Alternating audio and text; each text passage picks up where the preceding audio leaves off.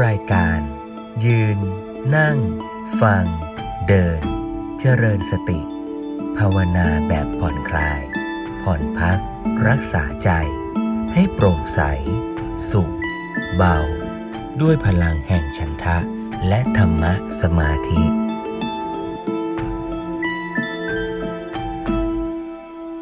เริญพรญาติโยมสาธุชนทุกท่าน ในคืนวันอาทิตย์อีกครั้งหนึ่ง วันอาทิตย์ที่แล้วฟังธรรมเรื่องแม่บทหลักของการปฏิบัติธรรมนะว่าด้วยเรื่องกิจในอริยสัจนี่แหละ ฟังธรรมในเรื่องทุกขสัจไปแล้ว ว่ากิจที่ต้องทำต่อทุกขสัจก็คือกำหนดรู้ หน้าที่ของเราไม่ใช่ไปกำจัดทุกข์นะโยมนะ ทุกข์ที่มันเกิดขึ้นเนี่ย มันคือผลของสมุทัย ช่ไหมคือตัวเรานี่แหละ รูปนามของเราที่มันสืบต่อมานี่แหละ มันเคยกระทำกรรมอย่างใดอย่างหนึ่งไว้ กรรมนั้นมันก็ส่งผลเป็นวิบาก วิบากมันก็มาปรากฏเป็นทุกขสัตว์ทุกขสัตว์เนี่ย ไม่ว่าจะดีจะร้ายจะสุขจะทุกข์มันก็คือทุกขสัตว์นะ สิ่งที่ปรากฏแก่เราเนี่ย ดีงามเหลือเกินเป็นเสียงที่เราได้ฟังเสียงธรรมะ การได้ยินเสียงธรรมะเนี่ยเป็นทุกขสัตว์ไหม ก็เป็นหมดเลยนะ พูดง่าย ๆ ก็คือว่ารูปนามทั้งหมดทั้งปวงเนี่ยที่มันปรากฏแก่เราอะไม่ว่าจะเป็นรูปที่น่าพอใจ รูปที่ไม่น่าพอใจ ก็คือทุกขสัตว์ไม่ว่าจะเป็นเวทนาที่สุขหรือทุกข์หรือเฉยๆก็คือทุกขสัตว์ไม่ว่าจะเป็นสังขารคือการปรุงแต่งจิตในทางกุศลก็ตาม อกุศลก็ตาม ก็เป็นทุกขสัตว ทำไมถึงว่าอย่างนั้นล่ะ ก็เพราะว่าสภาวะธรรมใด ๆ ก็ตามที่มันเกิดขึ้น แล้วมันก็ตั้งอยู่ชั่วขณะดับไป มีลักษณะเป็นอนิจจัง แปรเปลี่ยนตามเหตุปัจจัยดำรงสภาพของตนอยู่ไม่ได้ เป็นไปตามกระบวนธรรมของเหตุปัจจัยนั้นน่ะคือมีลักษณะไตรลักษณ์เนี่ยอันบุคคลใดไปเผลอยึดด้วยตัณหาอุปาทานเข้าแล้วเนี่ย คือรูปนามนั้นเป็นที่ตั้ง ให้เราไปยึดด้วยตัณหาอุปาทานเนี่ยก็จะแสดงอาการโทมนัสเศร้าโศก เสียใจ ร่ำไร ผิดหวัง ให้แก่บุคคลที่ไปยึด หรือแม้แต่ไม่ไปยึดนะ สิ่งนั้นก็มีทุกข์โดยสภาพของมันคือชารามรณะเสื่อมไปหมดไป เพราะฉะนั้นสภาพสิ่งเหล่านี้แหละ คือทุกขสัตว์ซึ่งเราท่านทั้งหลายเนี่ยก็จะไปทำร้ายทำลายตัวทุกขสัตว์คือรูปนามของเราเนี่ยให้จงหมดสิ้นไปเถิดเนี่ยก็ทำไม่ได้ แม้แต่พระอรหันต์อย่างพระโมคคัลลานะท่านเคยทำกรรมไว้แต่ก่อน ที่ดีก็มีที่ไม่ดีก็มีก่อนท่านจะเป็นพระอรหันต์เนี่ย ท่านก็ได้รับผลของกรรมนั้น ปรากฏเป็นทุกขสัตว์แก่ท่านทั้งในทางดีและในทางร้าย เกิดเป็นร่างกายที่แข็งแรง เกิดเป็นเสียงที่ควรฟัง เกิดเป็นการถูกทำร้ายทุบตีต่างๆเนี่ยนี่ก็คือสภาพธรรมที่ปรากฏ อันเป็นผลจากกรรมที่เคยทำไว้แต่ก่อน เพราะฉะนั้นสภาพธรรมทั้งหลายเหล่านี้ไม่ว่าดีไม่ว่าร้าย ไม่ว่าน่าพอใจ ไม่น่าพอใจ ไม่ว่าสุขหรือทุกข์ หน้าที่ของผู้ปฏิบัติ ถ้าเราไม่ได้ศึกษา ไม่เข้าใจ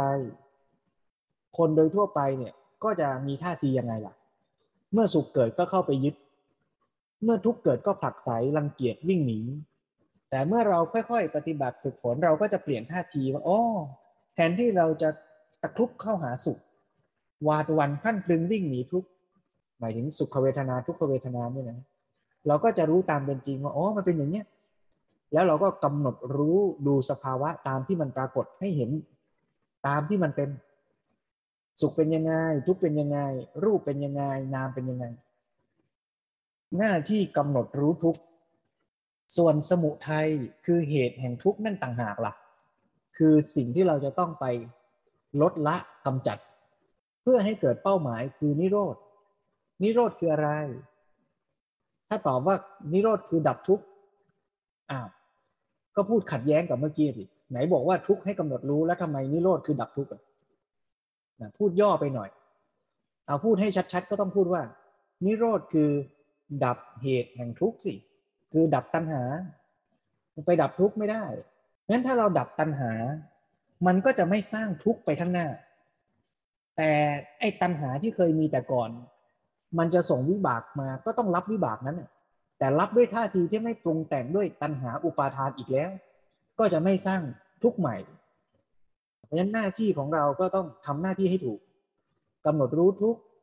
ไม่ใช่วิ่งหนีทุกข์ไม่ใช่ไปคอยดับทุกข์ไม่คอยไปทะเลาะกับทุกข์สมุทัยต้องละ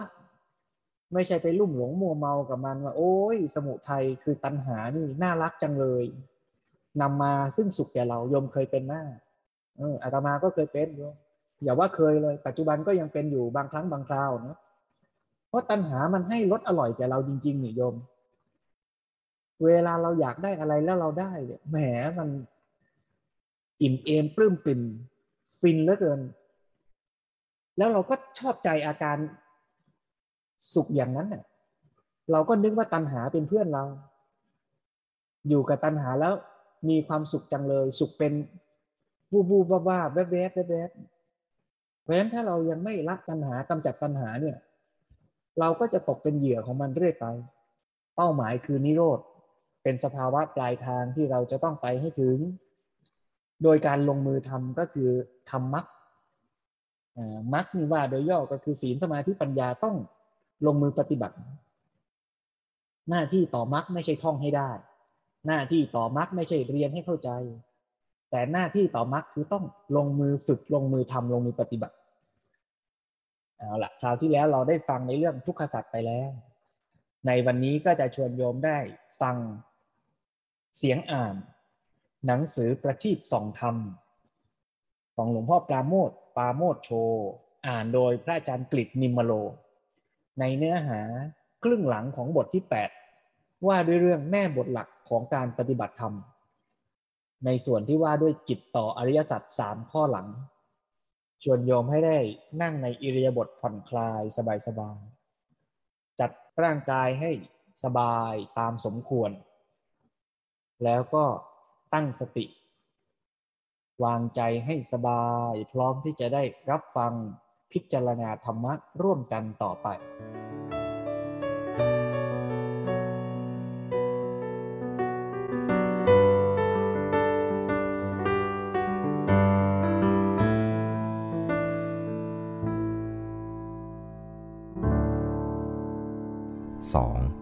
สมุทัยควรละ กิจต่อสมุทัยคือการละ หรือปหานะ เรื่องนี้มีประเด็นที่สำคัญสองประการ คือหนึ่งสมุทัยที่ต้องละนั้นคืออะไร คือตัณหา และสองการละสมุทัยนั้นทำอย่างไร คือรู้ทุกมีสาระสำคัญดังนี้ คือ 2.1 สมุทัยคืออะไร สมุทัยคือตัณหา หรือความทยานอยากของจิต สมุทัยมีองค์ธรรมอันเดียว คือโลภะเจตสิก ช่างน่าทึ่งเสียจริง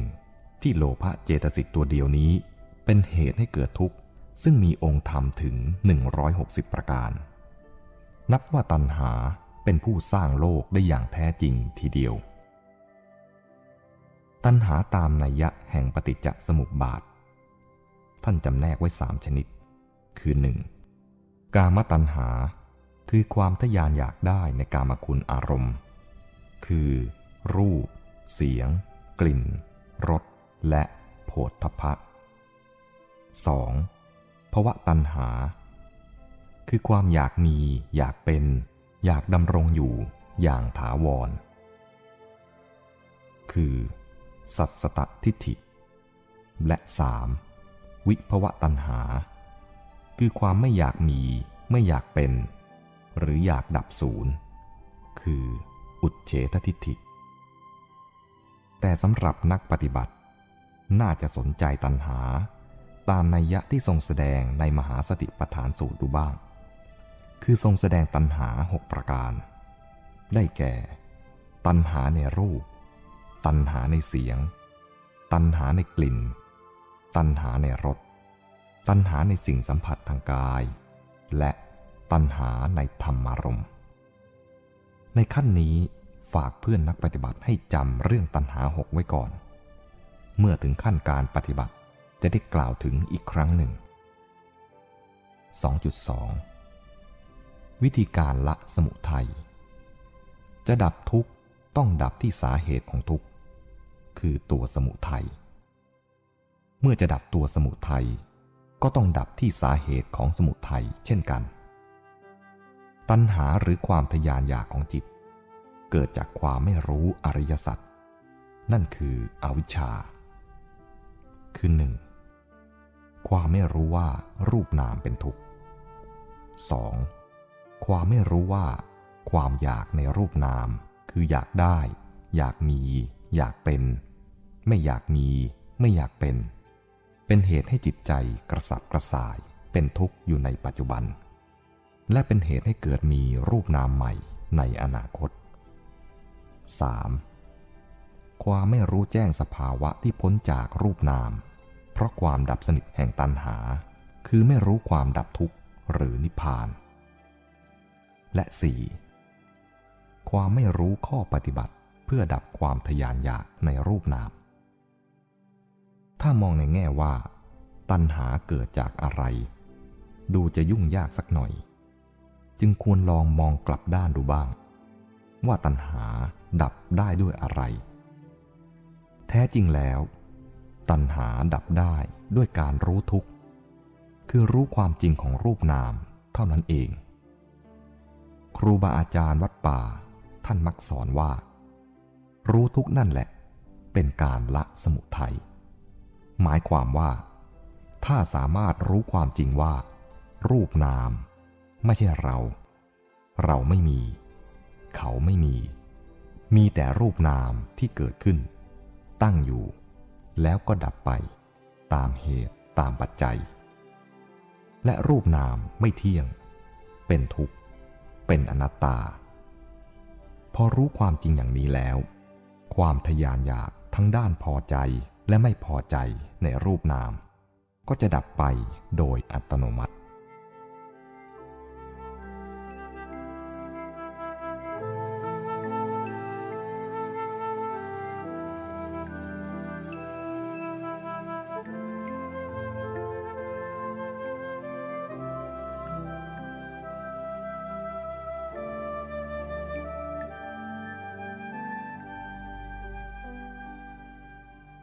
3. นิโรธควรทำให้แจ้ง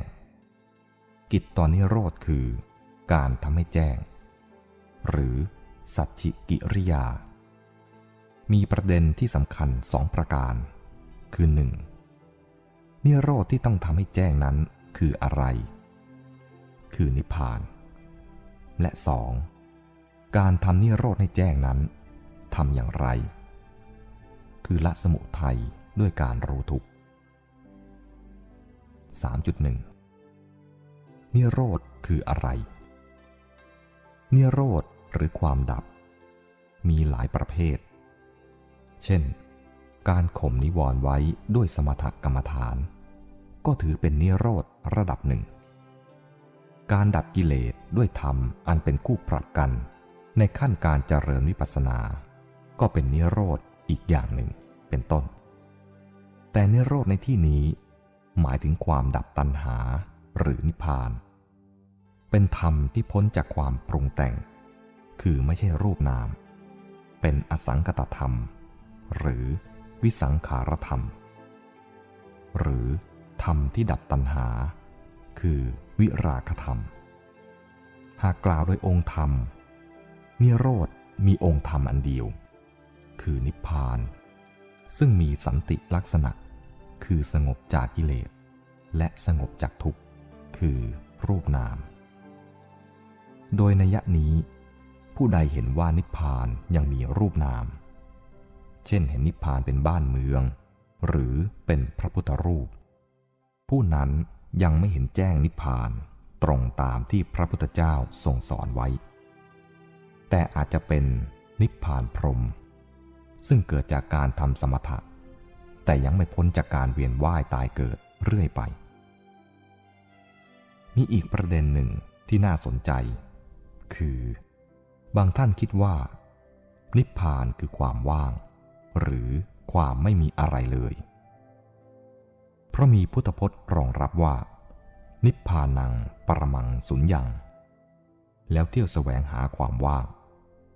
นี่ก็เป็นความเห็นสุดโต่งอีกด้านหนึ่ง ที่ตรงข้ามกับพวกแรก ซึ่งคิดว่านิพพานยังมีรูปนามอยู่ แท้จริง เราแสวงหานิพพานจากความว่างตรงๆไม่ได้ เพราะจะกลายเป็นการหลงเพ่งช่องว่างบ้าง หรือเพ่งความไม่มีอะไรบ้าง หรือหลงเตลิดอยู่ในโลกของความคิดว่าสิ่งทั้งหลายไม่ใช่ตัวตนบ้าง หนทางที่พระพุทธเจ้าทรงสอนไว้ ได้แก่การเจริญอริยมรรคด้วยการรู้ทุกข์คือรู้รูปนามจนดับสมุทัยได้ นิพพานซึ่งเป็นความสิ้นตัณหาก็จะปรากฏให้ประจักษ์ได้เอง 3.2 การทำนิโรธให้แจ้ง ก่อนอื่น ควรสลัดความเห็นผิดที่ว่า นิพพานคืออะไรอย่างหนึ่งที่ลึกลับ อยู่ไกลๆ และต้องปฏิบัติไปอีกนานๆ จึงจะแจ่มแจ้งในนิพพานได้ ลองปรับความรู้สึกใหม่ว่า นิพพานคือความสิ้นตัณหา ถ้าคิดได้อย่างนี้แล้ว ก็ตั้งใจเรียนรู้ความจริงของรูปนามต่อไป เพื่อละตัณหาให้ได้โดยเร็วที่สุด แต่อย่าได้มีตัณหาที่จะละตัณหา แล้วลงมือปรุงแต่งการปฏิบัติที่วุ่นวาย อันเป็นการออกนอกกรอบของการรู้ทุกข์หรือการตามรู้รูปนามกายใจก็แล้วกัน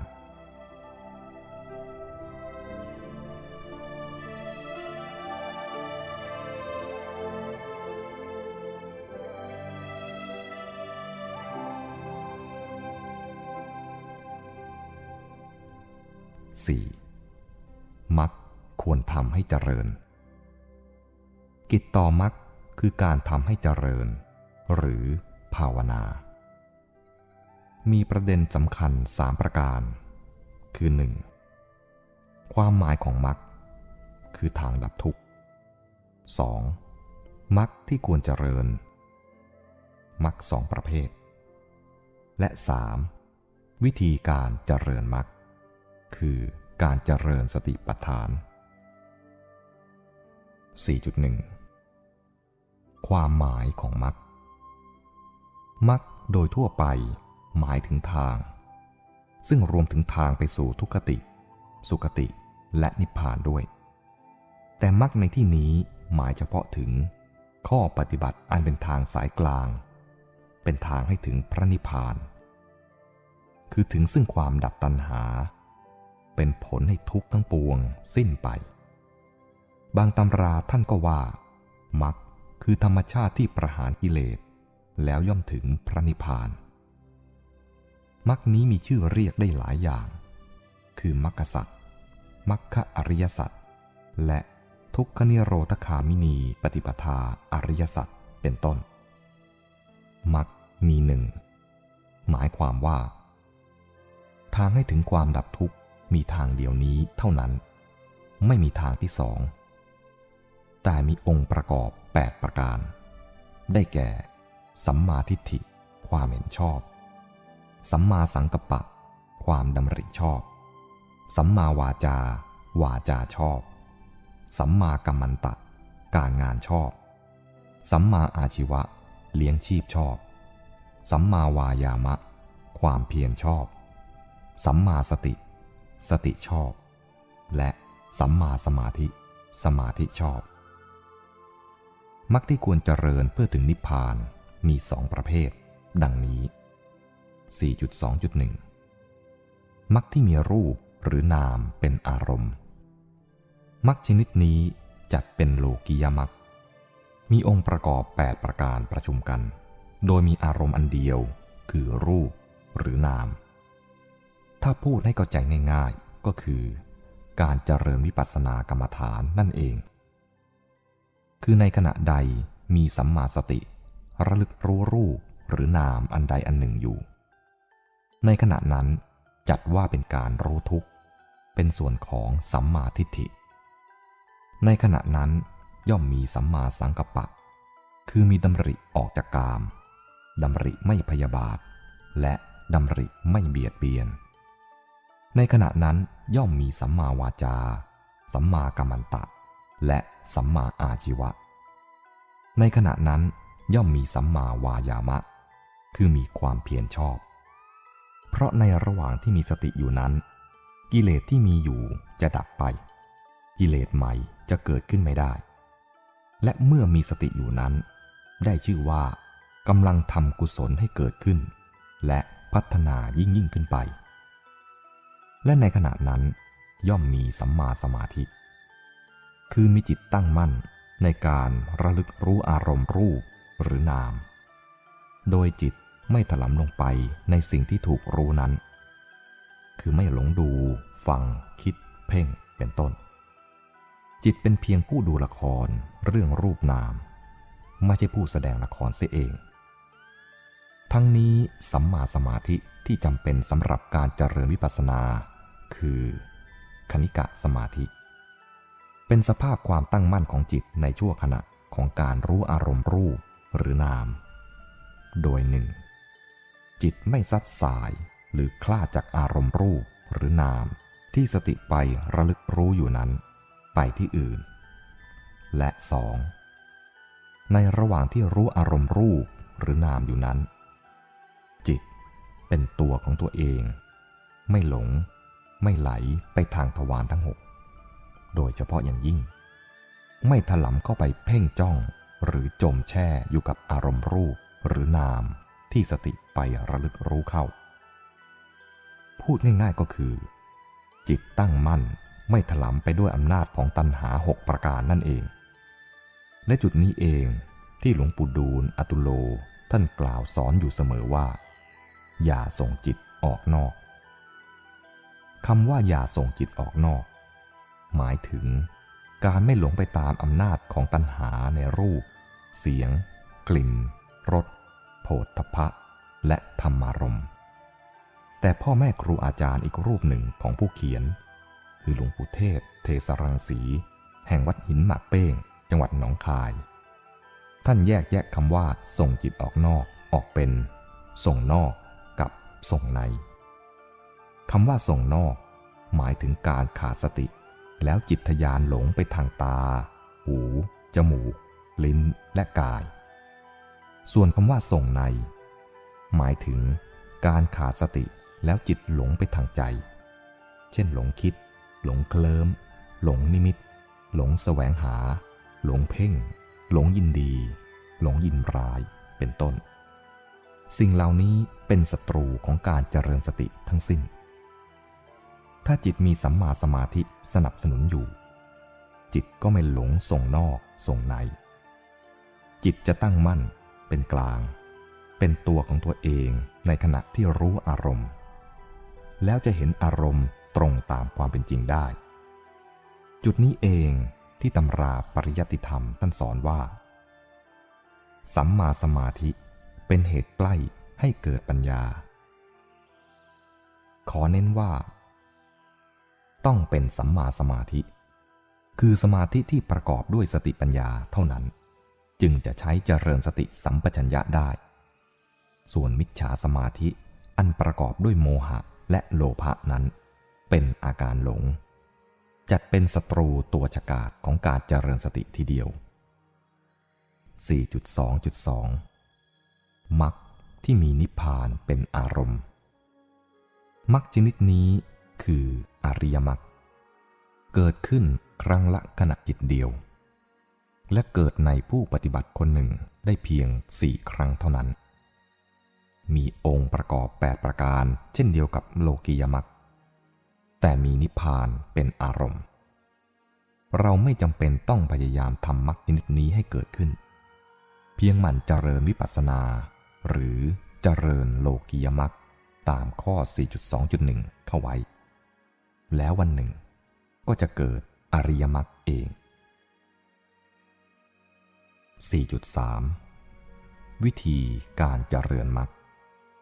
ได้แก่การรู้ทุกข์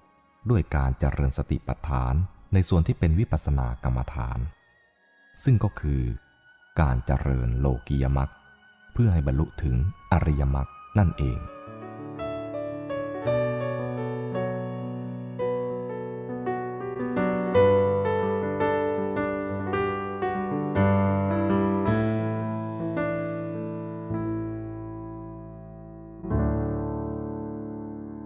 จะทำคือการไปถึงนิพพานเนี่ย ก็ต้องลงมือทำคือเจริญมรรคเจริญมรรคเพื่ออะไรเพื่อที่จะดับตัณหา แล้วจะดับตัณหาได้ยังไง ไม่ต้องไปคอยดับทีละครั้งทีละครั้ง แต่หน้าที่ของผู้ปฏิบัติก็คือ รู้ทุกนั่นเองทำไมท่านพูดอย่างนั้นอ้าวมรรคไม่ใช่ศีลสมาธิปัญญาหรอกเหรออ่าก็ใช่ ศีลก็ต้องทำนะ ไม่ใช่ว่า นั่งเจริญสติแล้วก็พอลุกจาก นั่งสมาธิไปก็ทะเลาะกับชาวบ้านไปฆ่าคนนั้นต่อยคนนี้เนี่ยก็ไม่ได้ ศีลก็ต้องรักษาสมาธิก็ต้องรักษา แต่พูดโลภลัดไปสุดท้ายปลายทางเลยก็คือต้องเจริญวิปัสสนา เอาสติไปรู้รูปนามนั่นแหละรู้รูปนามทำไม ก็รู้เพื่อให้เกิดปัญญา เกิดปัญญาที่จะเห็นรูปนามตามความเป็นจริงว่ามันเป็นไตรลักษณ์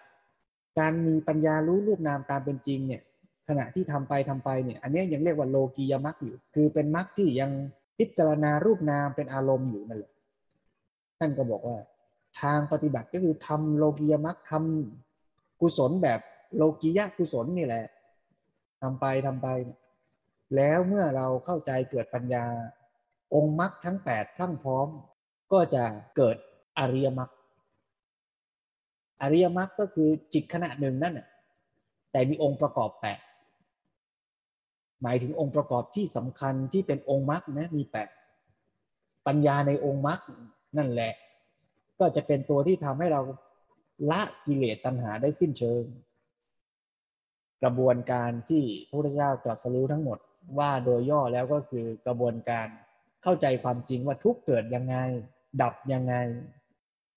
แต่จะดับทุกได้สิ้นเชิง ก็ต้องดับเหตุแห่งทุกเมื่อผู้ปฏิบัติดับเหตุแห่งทุกได้